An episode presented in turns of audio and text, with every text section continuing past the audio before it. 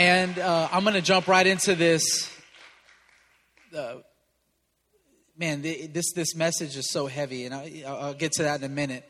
But next week, everyone say next week, Father's Day, we have Prophet Lloyd Buster that's going to be back with us, and so we're just so excited about that. Um, but today, I have the privilege. Uh, me and Pastor are beginning a new series, and I have the privilege of of launching that new series. How many of you have enjoyed our series on covenants? And what we're going to be talking about in this series is going to complement coming out of that one perfectly. Um, we have been feeling for some time, we've been literally having discussions for months. We feel very strongly and led of the Lord to talk about issues concerning family. And this morning, I'm going to launch this series. Uh, we're entitling this series, Your Home, Your Castle.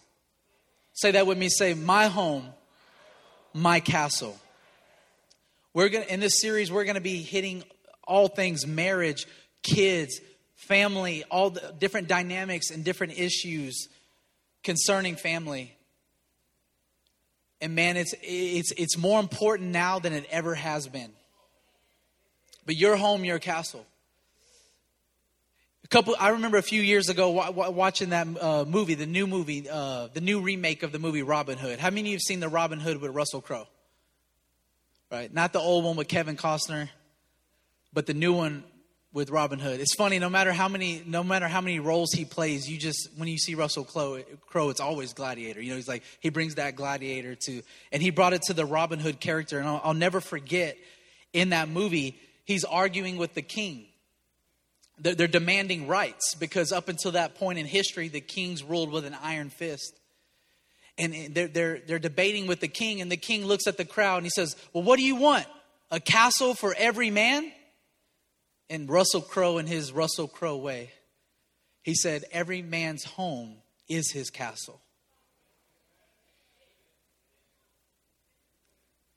And this morning, I want to talk to you about your home because you know your home, when you think of a castle, a castle had two primary objectives. It was number one, a castle obviously was a residence, a residence for the king and his family. Is that right? But that residence at time, the way that a castle is constructed, that residence, given the right circumstance, then becomes a defense fortification. So it was both a home and a place of defense. Are you tracking with me? And I'm going to tell you this more than ever, the home, family, marriage, and relationships are under assault like we have never seen in this country. And I want to talk to you this morning, and we're going to be talking about how God wants to, to raise up, not only build healthy marriages, healthy families, or rebuild. Someone say rebuild. God can restore, God can make amends, God can work things. But we want to be talking about building healthy family. But also, uh, especially today, I want to provoke you today to hear the call and take up the call to defend your family.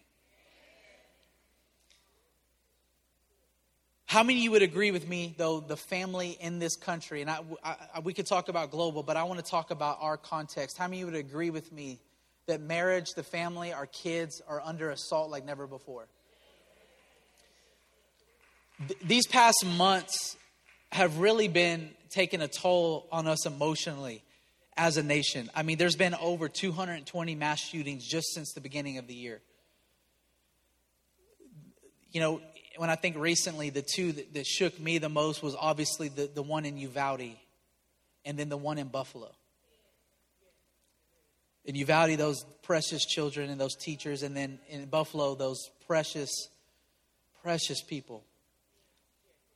And you're looking around and you're thinking, you know, we, I kind of mentioned some of this last week. You're looking around and you're seeing these shootings, you're seeing this violence, you're seeing not just that, you're, you're seeing the, the senseless crimes uh, that are being committed all over the place. Even just recently, there, there's a man that we knew um, that was a part of the church, and we knew him for years. He was he was at another church on a Sunday, and he he confronted someone who was stealing a catalytic converter, and they just they shot him in the face. Thank God he survived. But you know, we're looking at all of this stuff going on around us, and God is God is heartbroken. But I want to say this today. I understand there's a lot of discussions and things we could talk about. But I'm talking about the home this morning, and I want to declare to you I actually believe a lot of the problems we're seeing in society, the root of it is there's trouble in the home.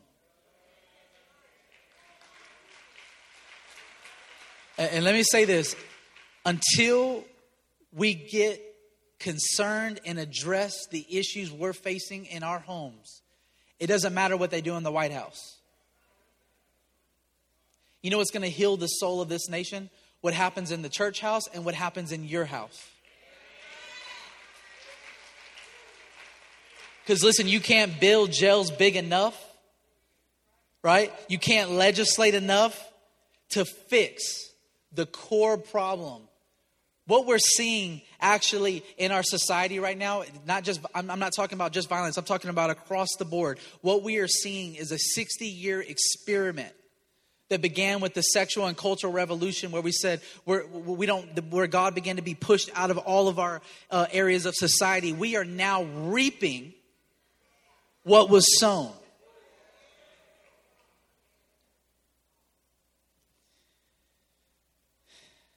If you don't believe that the family is at the root of a lot of the, of the crisis we're seeing in america listen to this. The gunmen that killed those innocent children in Uvalde along with those precious teachers. His name was Salvador Ramos. He was 18. His father is also named Salvador. When they interviewed the father, listen to what the father said. The younger Ramos reported, reportedly had a poor relationship with his mother and had dropped out of high school ahead of his graduation that year. Listen to this. His father admitted he had not spent much time with him lately because he was busy. The father's mom, his other grandma, told him, My mom tells me he probably would have shot me too if I was there because he would always say that I didn't love him. Now, listen, what that young man did is inexcusable. There's no rationalizing it. There's no explaining it away. I'm not, no. What he did was pure evil. But what I'm telling you is what led him to the point to even consider such things.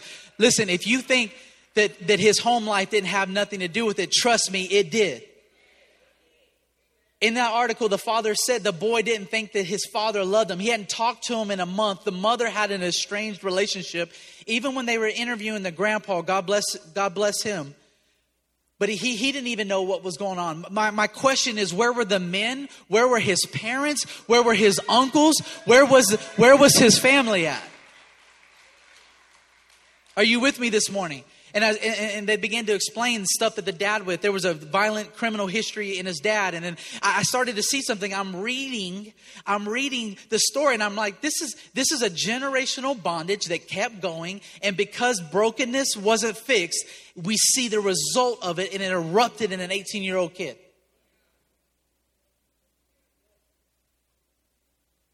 But listen, in this series, I, I don't know who this is for, but I feel like I have a word from somebody. It's time to get serious about facing the things that have ran in your family. But here I want to give you some I want to give you some some good news.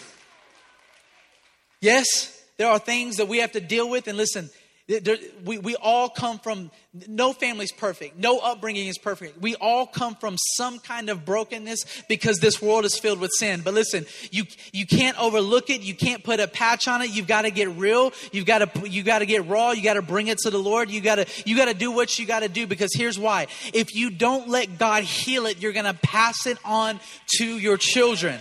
And here, here's a word from somebody in this series, I believe God's going to give you the faith and the courage. You need to stand up. You need to say, it ran into my fam, it ran in my family until it ran into me. Say, listen, some of you, that's a word. It ran in my family until it ran into me. See, some of you, God is calling you to be like Abraham. God had to call Abraham out of his context and say, Abraham, I have something different from you. So when Abraham leaves the Ur of Chaldeans, not only does Abraham um, obey and change the trajectory of his life, he changed the trajectory of the generations after him. You see, some of you, if you look in your family tree, some of you are an Isaac. Your, your, your mother and your father were godly men and women. Some of you are Jacob. You have three generations of godliness. Some of you are like the sons of Jacob, and there's four generations. Here's my point. It don't matter if you're uh, Isaac, Jacob, or God's calling you to be Abraham. We have got to get serious about our lineage, about our family tree, and what we pass to our children. But take courage because I feel like somebody I'm speaking to today, you're like an Abraham where you are starting a new legacy with your life. Come on, turn to your neighbor. Say, neighbor, it ran in your family, but it stops at you. Because I'm telling you, as, as, as necessary, listen, I want you to hear me on this. I believe in government. I believe in government. It's one of the institutions that God ordained. But listen, government can't fix the core problem that we're seeing in family. Amen? But let me give you some statistics before I read. I'm just I'm setting up this series before we launch into the message today. Let me give you some statistics. It's estimated that over half of first marriages end in divorce in America. 67% of second marriages and 74% of third marriages fail. That's a lot of pain and suffering. Today, only 64% of children live in homes with two parents.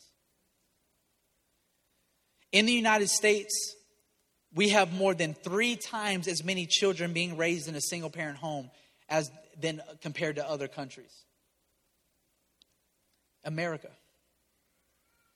The United States has, um, I'm sorry, in the 1960s, listen to this, listen how much things have changed. In the 1960s, remember I told you things shifted during the sexual and cultural revolution? Before the sexual revolution of the 1960s, 95% of children were born to couples who were married. Today, 40% are born to single moms. If you grow up in, in, in, a single parent home, and especially without a father, you are five times more likely to commit suicide, six times more likely to be in poverty, nine times more likely to drop out of high school, 10 times more likely to abuse dr- uh, substances. Listen to this 14 times more likely to commit violent crimes and 32 times more likely to run away from home. According to a U.S. consensus, 37.1% of children in single parents' homes live below the poverty line. Living in a two parent home reduces the chance of poverty, listen to this, by 82%.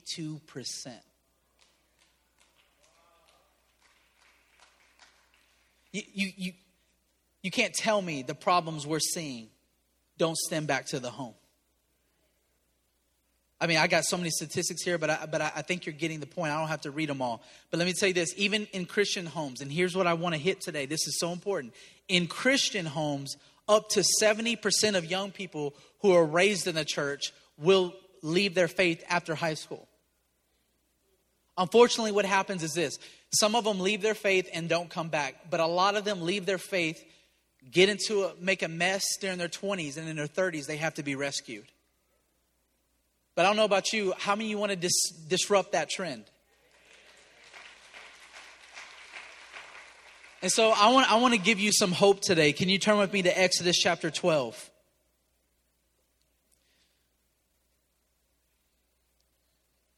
we're, we're talking about building. Someone say building. But here's another important word and rebuilding God can take situations, God can take circumstances and turn things around and work things in your favor. Amen. I've seen God do miracles in families, and I believe God is is is is is just right now he is highlighting the home in America. In fact, I'll go far as to say this. We will not have a transformation in America without a transformation in the home. Period. I don't care who's president. I don't care what laws they pass until we fix this. Exodus chapter 12. I'm entitling this, this sermon today, The Lamb is for the House. Someone say, The Lamb is for the House. He said this Now the Lord spoke to Moses and Aaron in the land of Egypt, saying, This month shall be the beginning of months. It shall be the first month of the year to you. Speak to all the congregation of Israel, saying this On the tenth of this month, every man shall take for himself a lamb, according to the house of his father, and a lamb for his household. And if the household is too small for the lamb, let him and his neighbor next to his house take it according to the number of, of the persons, according to each man's need. You shall make your count for the lamb. So, so there was a lamb for each house. Keep that in your thought. A lamb for each house.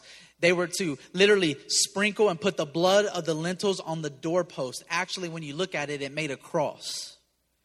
Blood covered the points of entry because as, as the death angel passed through Egypt, if it saw the blood, it didn't enter the home.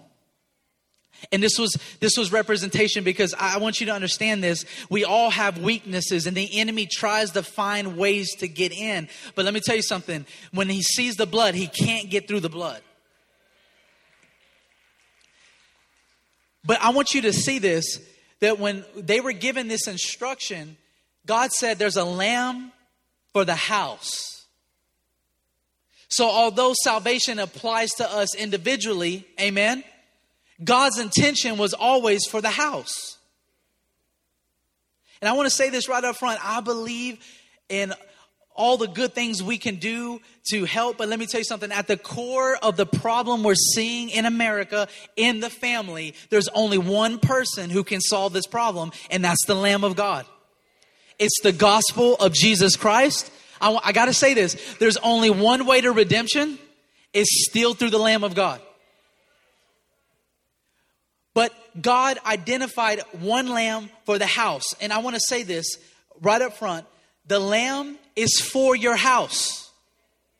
God is for you. God is for your marriage. God is for your children. God is for your relatives. God is for your prosperity in your family. But you need to understand something the enemy is not.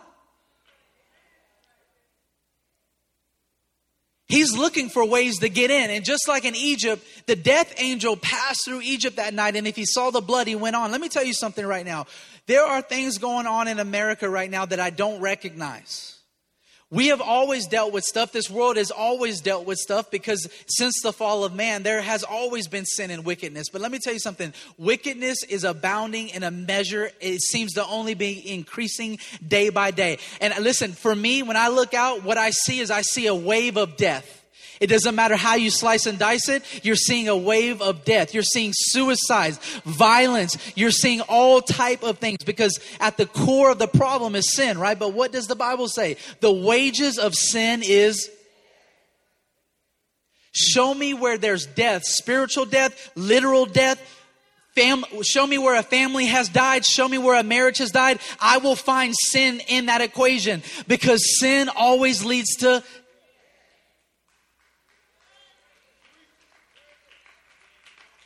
And if there's ever a time that we need to be awake, we need to be aware, we need to understand what is happening. But let me build my case. Every time God does something significant in terms of redemption, it was always for the whole house. So, for example, in Passover, he says, okay, there's a lamb for a house. When God called the children of Israel out of Egypt, he didn't say, he didn't call them by individuals and say, y'all are coming out of Egypt. He said, your whole house is coming out of Egypt.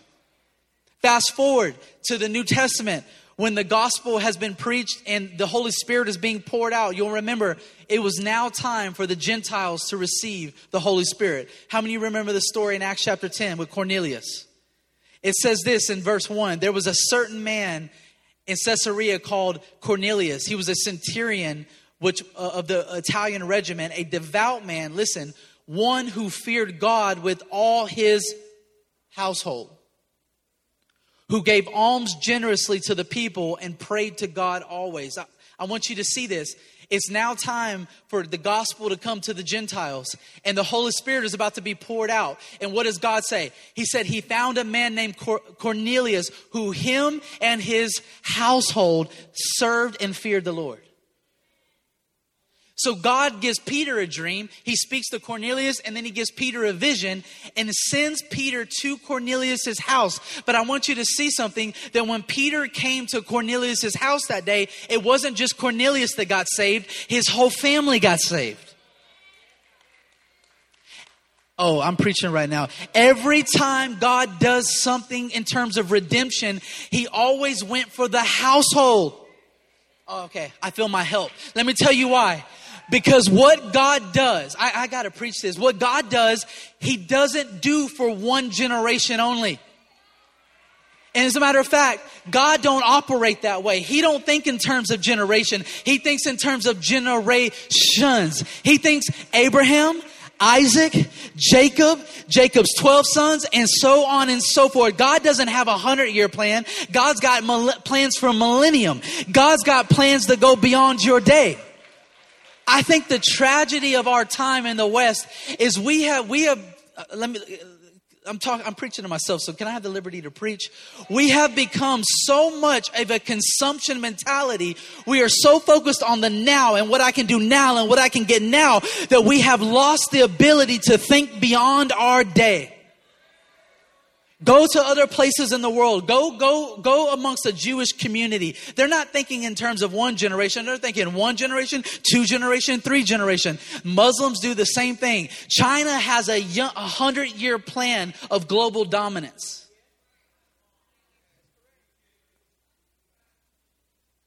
We have got to get back in the church of thinking generationally.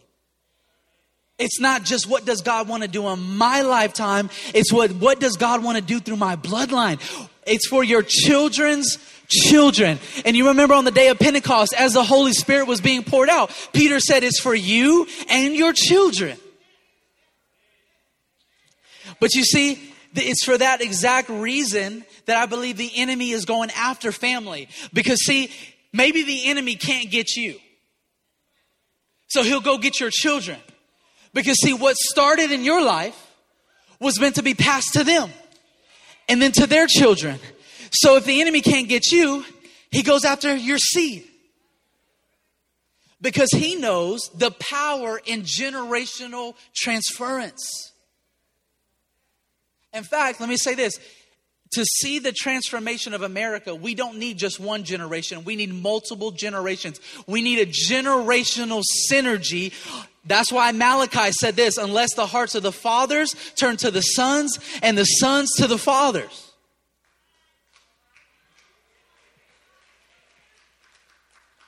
Abraham, Isaac, Jacob, Jacob's 12 sons. It took four generations to establish a nation. I believe God wants to give us generational synergy. But to have that synergy, we have got to fight for our homes. I'm, I'm still getting warmed up. Are you with me this morning? Not only did the lamb, not only is he for your house, the lamb protected the house. Someone say protected the house. Because protection was necessary as death was going through the land. But listen, not only does God supernaturally protect us, how many of you are thankful for the supernatural protection of God? And this is where I, want to start to preach, and I'm, I'm going to I'm to say a lot of stuff in, at this point in the message. So buckle your seatbelt. Not only does God want to divinely protect us, God expects and appoints us as parents to stand in our assignment and protect our family. Do you hear me this morning? The enemy is working overtime to not only destroy family, but to destroy our children. And more than ever, we need the parents on assignment, understanding what is happening in this country. This has been so heavy on my heart. It is time to fight and contend for family again. All right? The vile, I, some of you are aware, maybe some of you are just starting to discover this. If, you're, if you haven't found this stuff out, trust me, it's coming. It's going to affect you sooner or later, hopefully later than sooner. But the vile things that they are now trying to push on our children in school is shocking. Shocking. I was, I was dumbfounded the other day when I, was, I saw the news and they took a class of elementary school students to a drag queen show. Did y'all see this? Holy Ghost, help me because I'm going to say some things. I couldn't believe what I saw. They took the kids to a drag queen sh- uh, show on a class field trip. But I was, I was shocked. So you, you saw what was obviously a transgender or transvestite, whatever that person was, dressed in, in, in, a, in a dress, walking two children down this little runway, dancing and doing all this provocative stuff. And on the back of the wall, because they're in a club, remember, on the back of the wall, there's vile things written all over the wall. How many of you saw this on the news? And, and, and they're dancing and doing all this stuff for the kids. And here's what shocked me the parents are behind them with cameras, smiling, laughing, and acting like everything's okay. And I don't know. I, am sorry. I, everyone that knows me knows I'm a very kind and loving person, but something rose up in me, and I thought to myself, You cowards. You cowards. You're going to sacrifice your children to be culturally relevant? Coward.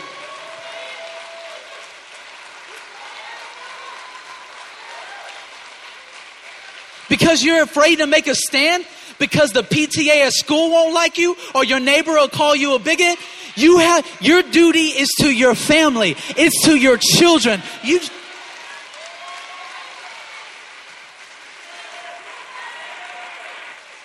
As listen, at seven and eight years old, they're beginning to have discussions with our children, my children in the year, well, not mine yet. They're not in school yet. I'm raising two little girls. But they're, they're beginning to have discussions with our, ch- our children about choosing their gender. I'm sorry, listen, you can't convince me otherwise. Seven and eight year olds are not thinking about their gender. They're thinking about it because you're grooming them. You're putting it into their mind. When you're seven and you're eight, you're thinking about what cartoon you're going to watch and what's for lunch and recess at school I'm, I'm, I'm, sorry. This is not natural. It is grooming and it is intentional and they are targeting our children. If you don't believe me, it's time to wake up and smell the coffee. It's happening. I saw in one country, they, they are now trying to give puberty blockers to children who say they're confused about their gender. Listen, children, when you're a child, your brain, psychologically speaking, has not even fully developed to your to your 18 or, or plus anyway. So you're, you're telling me at seven and eight years old, nine years old, 10 years old, you're going to let a child whose brain is not fully developed, who's still in the process of just discovering life, you're going to let them choose their gender. And then on top of that, give them puberty blockers to block a natural process. I saw in one country where the parent wouldn't stand for it, they took the child from the parent. Listen, I'm not trying to be me, but I'm trying to tell you. See, and it's not, our fight is not with people, there is a spirit. Do you hear me? It's, I, it's, it's not the person. You have to see God's, I mean, the, the enemy is working through these people, but there's a spirit and they're obsessed Listen, they're obsessed with getting the kids because they say if we can indoctrinate them, if we can groom them, we're going to have our way. We're going to, they want to turn this.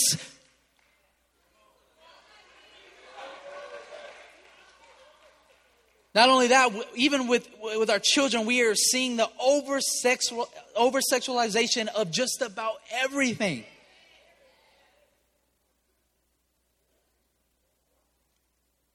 It's all around you.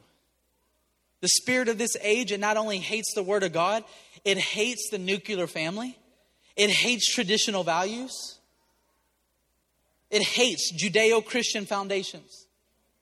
This nation is not perfect, but we are we have had our share of problems, but one there's been a latency and a remnant of Judeo-Christian values here. Even with all of our sin and brokenness, there's been a level of a standard in America. How many of you would agree with that? That despite our wickedness and our own sin, there's been a level of at least a, a, level of godliness and righteousness, like a righteous indignation, but we're seeing that begin to be stripped away. And so let, let me say this as a pastor, because I need to set this up right. I, I want everyone to love God, but I can't make everyone love God. So, in America, we live in a democracy, not a theocracy, a democracy. So, I want every adult to love God, but I can't force them. So, here's been my stance always I love sinners because I am one, and Christ loves me. I love them. I'm not going to intentionally harass or hate anybody. I'm going to preach the gospel, and if you ask me my opinion, I'm going to tell you my opinion. But listen, I'm not going, I, it's not like I'm on a, a crusade to attack, if you know what I'm saying. Because how I feel is this God, that's, God has to lead them. I, am going to preach, and if you ask me my opinion, I'm going to tell you. But I'm not, I'm not on a witch hunt. Because we live in a democracy, meaning as an autonomous adult, you have free will. What you do in the privacy of your own home, that's between you and God. I want you to be saved, but I can't force you to do the right thing. And so in the past, there's been like boundaries. Okay? Okay? In a democracy, you're free to do what you want. Fine. I don't agree with it. I'll pray for you, but I can't force you, right? But it's it's not that way anymore. It's not like, hey, you do you, but you, you know, let me be and I'll let you be. It's now there's a line that's been crossed. Because what's happened is in our schools and in the different sects of government and different things like that, what they're doing is they're now trying to go around the parent and into the children's life. And what they've done is they've crossed a line. Because, see, you do you out there. You're an adult, you make your choices. But the minute you cross this line and come after my children, it's a different ballgame. The game has changed. So, this has gotten so bad that the governor of Florida, despite what you think of his politics, he had to pass a law because they were getting so aggressive with this in school. He had to pass a law that they would at least wait till third or fourth grade to talk to the kids about this stuff. The third or fourth grade. And people are upset. If you're upset that they passed a law that you can't talk about this stuff with children, there's not something wrong with the law, there's something wrong with you. Congress right now is trying to scramble and pass legislation that you can't bring children to, to drag queen shows. That's where we're at. Are you with me? I, I was, oh, I've been talking, having conversations this week. It's insane that we have to be here. This used to be common sense. But what they're doing is they're infringing on the rights of parents. Here, here, here's what's even worse to me. Not only are, are society beginning to infringe, not only on the rights of parents, the authority of parents, because I want to tell you something. God has placed you in that child's life to be their authority. They may not like you all the time. They may get mad at you. It don't matter as, as, as, as awesome as that teacher is or that government official or that whatever, they are not the parent. You are the, not only the legal authority in that child's life, you are the spiritual authority of that child. And as a matter of fact, God has given you custodianship of that child to raise and admonish them in the things of the Lord. So not only are they infringing on the rights of a parent, here's what's even worse they're destroying the innocence of our children. They, they, are mocking God, but they've been doing that for a long time. Now they're infringing on your rights as a parent. Then they're taking a step further and they're actually taking our children's childhood from them.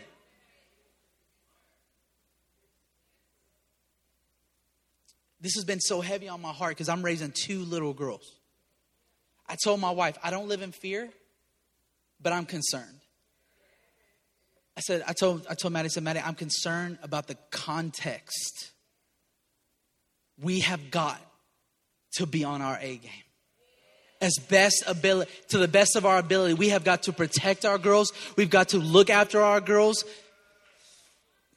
Because this week, I thought about Jesus' words in Matthew chapter 18, verse 6. I want you to hear. And see, this is the Jesus that people don't like. Everyone loves the Jesus who's eating with sinners, everyone loves the Jesus who's healing the sick. But what about this Jesus? But whoever causes one of these little ones who believes in me to sin, I feel this. It would be better for him if a millstone was hung around his neck and thrown into the depths of the sea. Because God says, okay, you have free will. You can go do what you want to do. But the minute you cross the line and you infringe on the life of a child and you steal their innocence, God, J- Jesus, as God says, it would be better for you to hang a stone on your neck and throw yourself into the sea. Because what you have now done is you have crossed a line. And, and I, I sat this week and I thought about this scripture, and literally I just began to weep and I think about these children who are being corrupted. I was a child once. I never thought about these things. They are thinking about these things because they're being told these things and taught these things. And these things are being pushed on them through social media, through school, through my God, we can't now we now we have to pay double attention to the shows we're watching because it's sneaking in. A father was talking to me before this next service. He said, I had to stop letting her watch Elmo.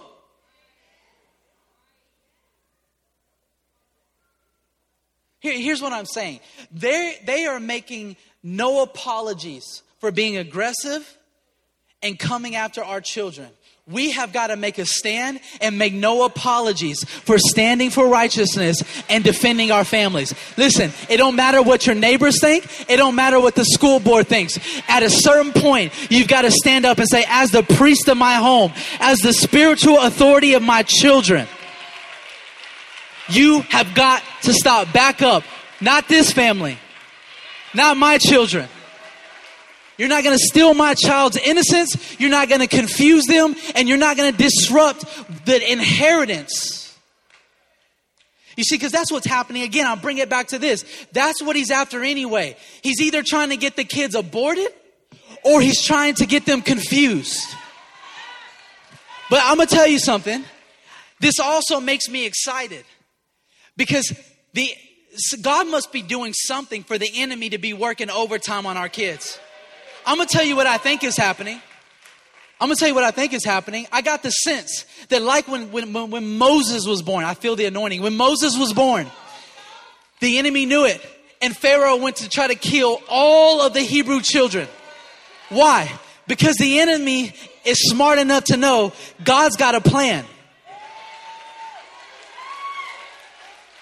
Remember, he's always after the seed. Because what God is doing is generational. And so you look at what's happening. Let me tell you what I think is happening. I think we're on the precipice of the greatest outpouring of the Holy Spirit we have ever seen. And I think the enemy has showed all of his cards in his deck.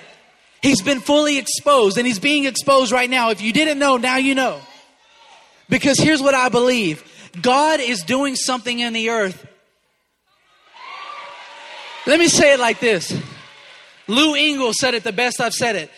What God is pouring out in the earth is stronger than the rebellion. And here's the thing, it's it's for you and your children's children. And so what you've got to do is you've got to recognize the time. Like Peter said, you got to be vigilant, you got to be sober minded, and you got to say I'm going to fight tooth and nail for my kids. I'm going to fight tooth and nail for my family.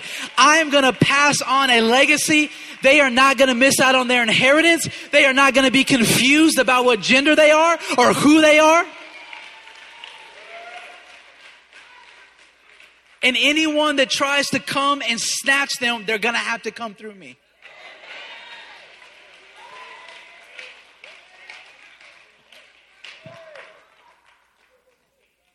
I want to give you a charge today. I know I'm preaching. Uh, listen, I, as a father, I have been burdened with this. So I think about those children.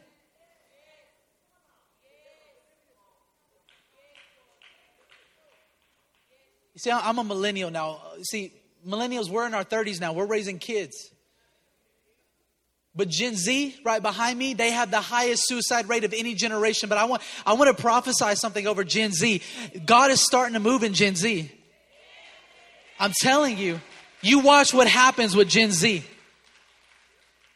Because I, they're, they're starting, see, Gen Z's tried everything by the time they're like 16. And they're realizing really quick, is this all there is? But I'm to tell you, it's to backfire because there's a remnant that God's raising up in Gen Z. I promise you. Guess what? And they not be they're, they're not right now they're not preaching from the pulpits. They're preaching on TikTok, they're preaching on Instagram, they're preaching on Facebook. I know some of them. I know some Gen Zers who got 5 million, 6 million, 7 million followers preaching the gospel on the daily because what the enemy meant for evil, God will turn it for good. And so I don't, I just want to be a church that not only believes in one generation, but we want to call the generations to rise up.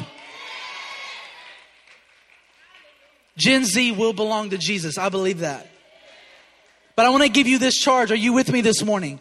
I want to give you this charge out of Deuteronomy chapter 6. This is for all of us fathers, mothers, family. Hear, O Israel, the Lord our God, the Lord is one. You shall love the Lord your God with all your heart, with all your soul, and with all your strength. And these words which I command to you shall be in your heart. You shall listen, teach them diligently to your children, and you shall talk of them when you sit in your house, when you walk by the way, and when you lie down and when you rise up. You shall bind them as a sign on your hand, and they shall be as frontlets between your eyes. You shall write them on the doorpost of your home and on the uh, uh, doorpost of your house and on your gates. Parents, more than ever before, we've got to teach our children the word. But listen, this is so important. This is so important. We got to teach the word, but we got to live the word. We've got to live. Listen, parents, I'm a parent. We, we face stuff. We got our own challenges. God knows you're not perfect and He doesn't expect you not to mess up. Here's what I'm saying. But when you do your best, He will give you the grace to represent Christ to your family. You, if you give Him your obedience, He will give you the grace you need. There are times where I'm having a discussion with my wife and I'm starting to talk to her some kind of way, and God checks me and says, Hey, buddy, your kids are watching you. Watch how you talk to your wife. And I say, Oh God, I'm sorry, I'm sorry. Listen, you, we've got to live it in the house. Don't come to church and do one thing in front of your kids and then go home and do something else. Live it everywhere you are. Teach them the things of God. Talk, talk, to them about your testimony. Tell them about the things that God has done in your family. Tell them about what they did in your grandparents and your great grandpa. Tell them about the rich spiritual legacy that you have. Talk to them about the things of God. And while I'm at it, can I speak to grandparents? This was a word. I don't know. This is a word for a grandparent in this room. I don't know what service you were at. But God wants me to tell you, grandparents, you are needed more than ever. You may be retired, but you're not retired from the ministry to your family. Because some of you, grandparents, you are the matriarch and the patriarch of that family. And listen, sometimes your kids aren't acting right. I don't care how old they are. Sometimes you need to call them and tell them, son, daughter, I brought you into this world. I'll take you out and make another one just I'm just saying. No, listen, don't you be afraid to call them and say, son, daughter, you need to get it together, not just for you, but for my grandkids, for my children. I left you an inheritance and you have a calling on your life and you've got to pass it on to these grandkids. Listen, grandparents, I'm here today by the grace of God and because of the influence of my grandparents. Not just my parents and family, my grandparents are the matriarch and the patriarch of our family. Grandparents, you are needed more than ever. Don't you give up. Don't you stop opening your mouth. They may get mad and they may not call you back for a week, but you keep talking, you keep praying, you keep interceding. And I got to close. Are you with me this morning? The other thing the lamb did, and I, am out of time, the other thing that the lamb did is the lamb brought deliverance to the entire family. All of us, like I said, all of us, none of us, none of our families are untainted from sin or brokenness. But here's the good news it may take time, it may even take a generation, but the Lamb can deliver you. He can deliver your family. He can heal your family. He can restore your family. But here's what you got to do. Here's what you got to do. We're coming to a time. I don't know what's coming over me today. We're coming to a time where the middle ground in Christianity is disappearing. Yeah, it's gone. And I'll tell you what helped expedite it it was the pandemic. The middle ground is gone. It's not, it's not a time to play church, it's not a time to play with God or be in and out. Because it's it, not only is it is not good for you, it's not good for your family. But here's what you got to do: you, you, you got to get serious, and we got we can't play games with this because you look around and you say, God, look at all this mess. But listen, we've been here before. The world goes through cycles. It says in Luke chapter 17, verse 26, as it was in the days of Noah, so it will be in the days of the Son of Man. In another part, he talks about when the Son of Man returns, it will be like it was in the days of Noah. It was so bad in the days of Noah that God had to flood the earth. It's not the first time the world has seen an onslaught of wickedness. But what did what did Noah do? God commanded him to build an ark. And listen to this. Genesis chapter 7. Then the Lord said to Noah, Come into the ark, you and all your Come on, say it again. You and all your Scholars tell us his, his sons were fully grown, like in their 20s, 30s, maybe even 40s. He didn't say, We're going to have a discussion. He said, boy number one, boy number two, boy, boy number, your families, get them in the boat. You know when Joshua said, As for me and my house, we will serve the Lord? Do you know that his sons were full grown? But he said, Me and my house will serve the Lord. He says, Get them into the ark. And that ark is a type and a shadow of Christ. Hear me. The only ark that is going to save our families in this time is Christ. We have got to get ourselves and our families rooted in Christ. And when your home is rooted in Christ, you may it won't be perfect. You're going to deal with stuff. You're going to deal with teenagers. You're going to deal with your own stuff. But listen, when you're rooted in Christ, God will begin to bear fruit in that place by the grace of God.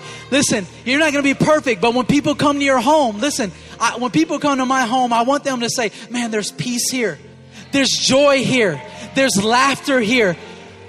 Man, I feel, I feel family here. I, am here to tell you your home does not always have to be strife and violence and anger and resentment and the lack of joy. God wants your house to be a refuge, a place of peace, a place of wholeness.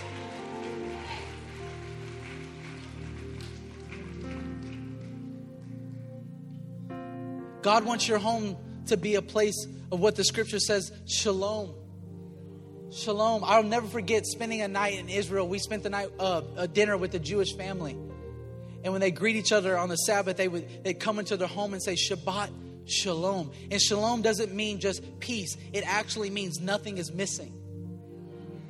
Some of you need to speak that over your home. I speak Shalom, wholeness lacking nothing. Why? Because if if you're in Christ and your home is in Christ, there may be stuff going on around you, but you've got to declare, I'm lacking nothing. This is a place whatever we need, Christ will supply. Whatever we need healed, Christ can heal.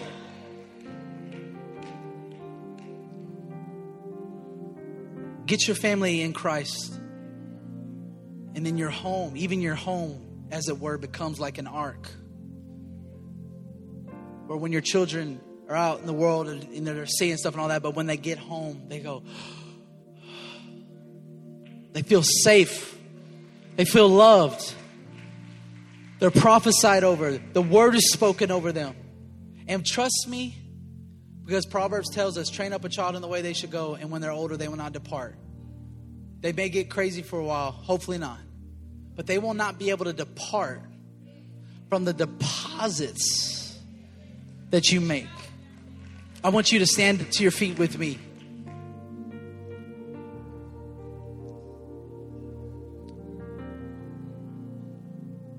I'm going to end with this. I want you to hear this. This is so important. Whenever the Passover happened, so not only did the family, the lamb was for the house, but they were instructed to, you know, how to um, eat the Passover meal. So if you can picture during Passover, the lamb actually brought the whole family together, right? But also, what happened as a consequence of this, the lamb became the focus of the family. They interviewed, they did research. I told you a while ago that up to 70% of youth will leave the church after high school. They interviewed the other 25% who stayed in church. Listen to what they said. The 25% of young people who didn't leave the church, who stayed in the church and raised their kids in the church, here's what they said. Here's what was different. They discovered the kids who stayed in church ate dinner with their family at least five days a week.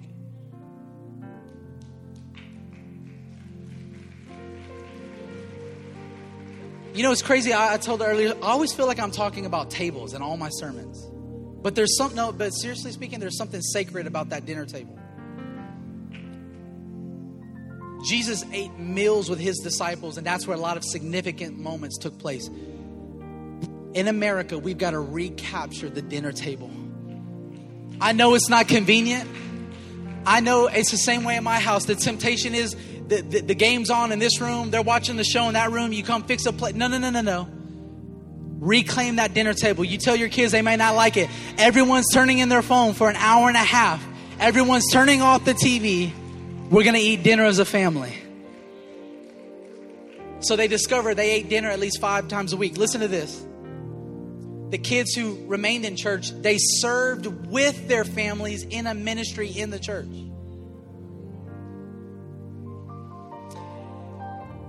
The, the kids also had at least one spiritual experience in the home during the week.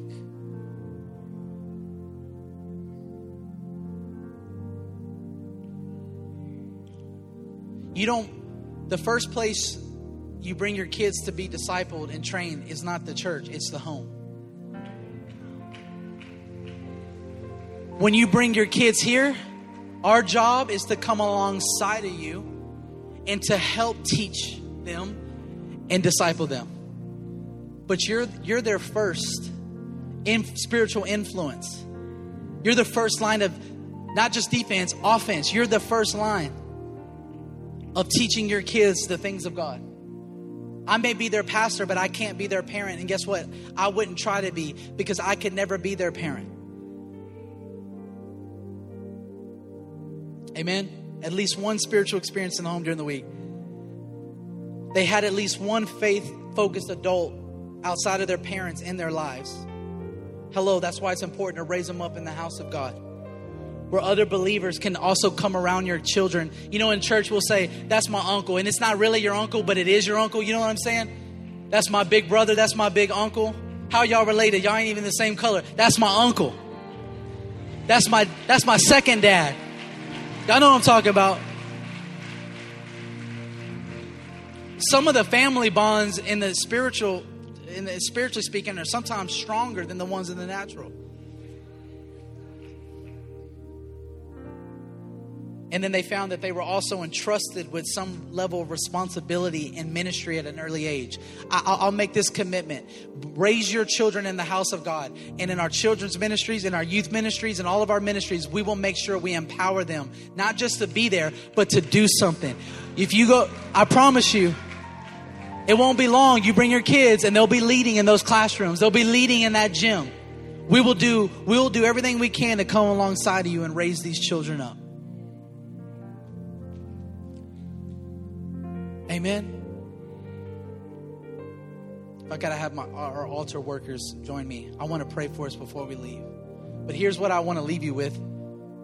Something I've been feeling convicted about as a father myself. You know, a lot of times, if you're like me, how many of you have made that statement? I would die for my children. How many of you have said that before? I would die for my children. I love my children. And that's amazing, but every decent human being would die for their child. Here's that's not the question to ask. The question to ask is not would you die for your child, it's will you live for your children?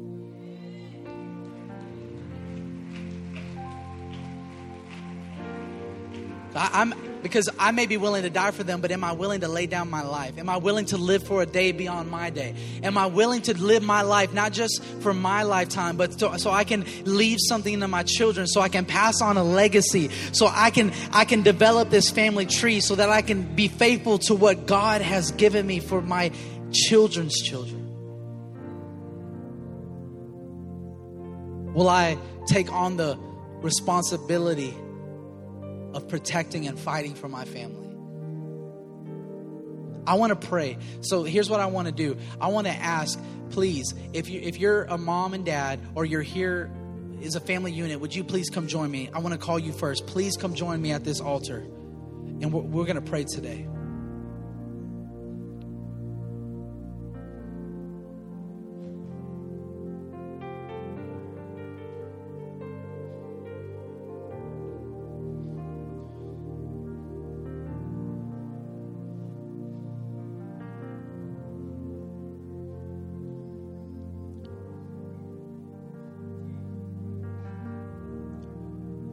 Is she okay?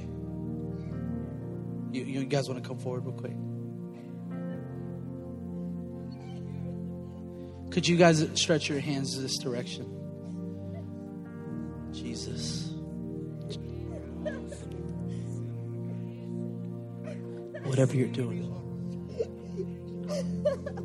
stay right there. We're going to minister to her. With your hands lifted all across this room.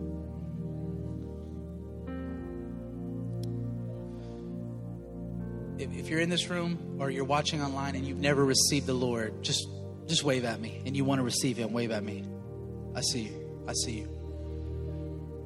Inspire Church, pray this with me before I pray for you. Dear Heavenly Father, online, dear Heavenly Father, I repent of my sin. Wash me in the blood.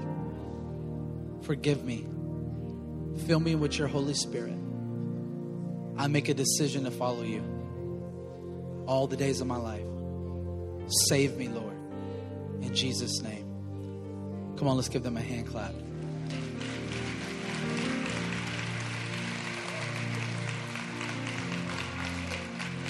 But families, let me pray for you. Lift up your hands, mom, dad, grandparents.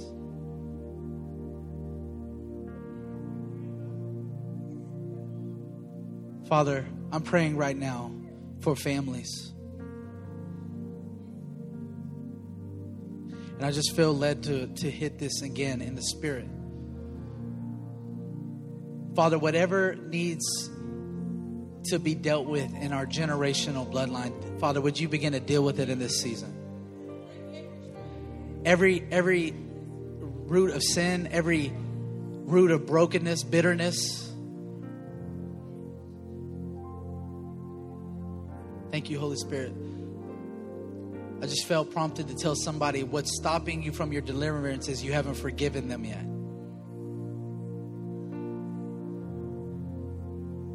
Right now, it's God speaking to somebody. You have to you have to forgive them first.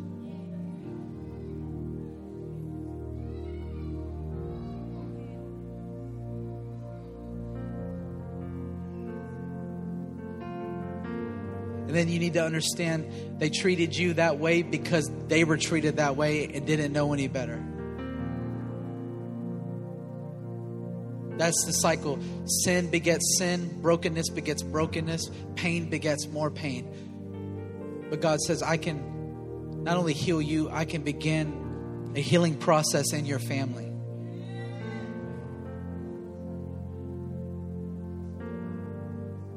Would you close your eyes with me? I, I want to ask you to do something bold just because I, I, I feel Holy Spirit is really moving. Every eye's closed so no one's embarrassed. Who, who, who is that that I'm talking to? There's a root, root of bitterness and there needs to be uh, forgiveness. God is speaking. Just keep, wave at me. I see it.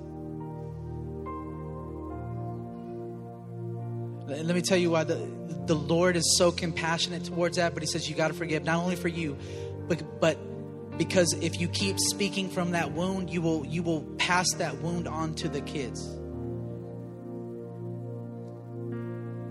So, right now, by the grace of God, just release it to Him. Release, forgive, release that person, even if you got to speak it out loud.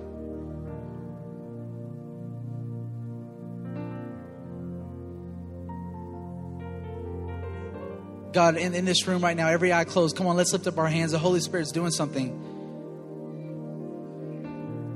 Lord, right now I'm praying for every family that is at this altar, God, for those who are facing challenges, God, for those who are facing turmoil, God, for those who are who are who are going through some things right now. Holy Spirit, right now, would you touch this family? Would you come around and surround them, God? Would you do such a work in them where you bring them together in this moment?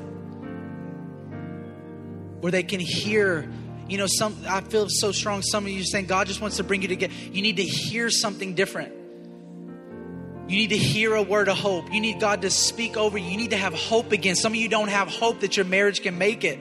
Some of you don't have hope that, that the situation's going to get fixed. And God is saying, Come, I want to speak over your family. God, would you strengthen these parents, God? Would you strengthen them in this season, God? Because as parents, God, we're dealing with our own stuff. We're dealing with our own fears, our, our own, uh, the, the, the, all the things we're overwhelmed with. And on top of that, a parent has a responsibility to, God, I know that responsibility can be heavy, God, but I'm praying for grace. Grace. Where we are weak, where we fall short, God, your grace empowers us, God.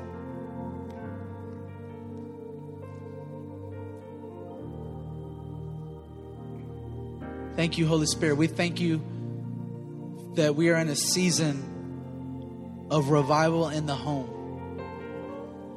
Hearts of the fathers to the children, children to the fathers. Restoration. And God, right now we pray over our kids. Come on. I need somebody to pray and intercede. We pray over our children right now, God. We know we're not ignorant. We know that they're going to face challenges. We know we can't keep them from everything. But God, would you keep them from as much as possible? Would you guard them, God? Would you guard them, God? Give, give parents supernatural discernment, supernatural insight, God. Father, concerning their children, God, give them wisdom, give them strategies, God. God, give them a love. I'm praying even that. I know we love our kids, but God, give us a fresh love for our kids where we care not just for their well being, but for their soul, for their destiny, for their purpose, God. Give us an eternal perspective. Give us a generational perspective for our families, God.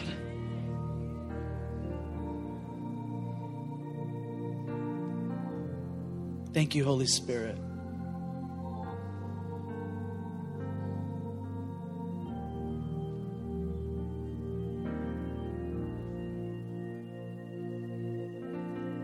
Want to declare this as we leave today. We will see the transformation in America that we want to see. When God has his way in the church and in the home. In the church and in the home. Thank you, Father. I bless your people. I, this is what I'm going to do. The, the, this, the, Holy Spirit is just moving. Sensitive moment. If you feel led to stay and, and we're, we're, here to pray, please feel free to, uh, to stay and linger. If there's anything we can pray with you about, but if you have to go, I want to dismiss you. But God, thank you so much for this service today. I bless your people, God. I bless what you're doing. Throughout this whole series, even these coming months, I thank you for the work that you're going to do in families, the work you're going to do in marriages the restoration and reversals that we're going to see in your mighty name. Love you so much, Inspired Church. Thank you.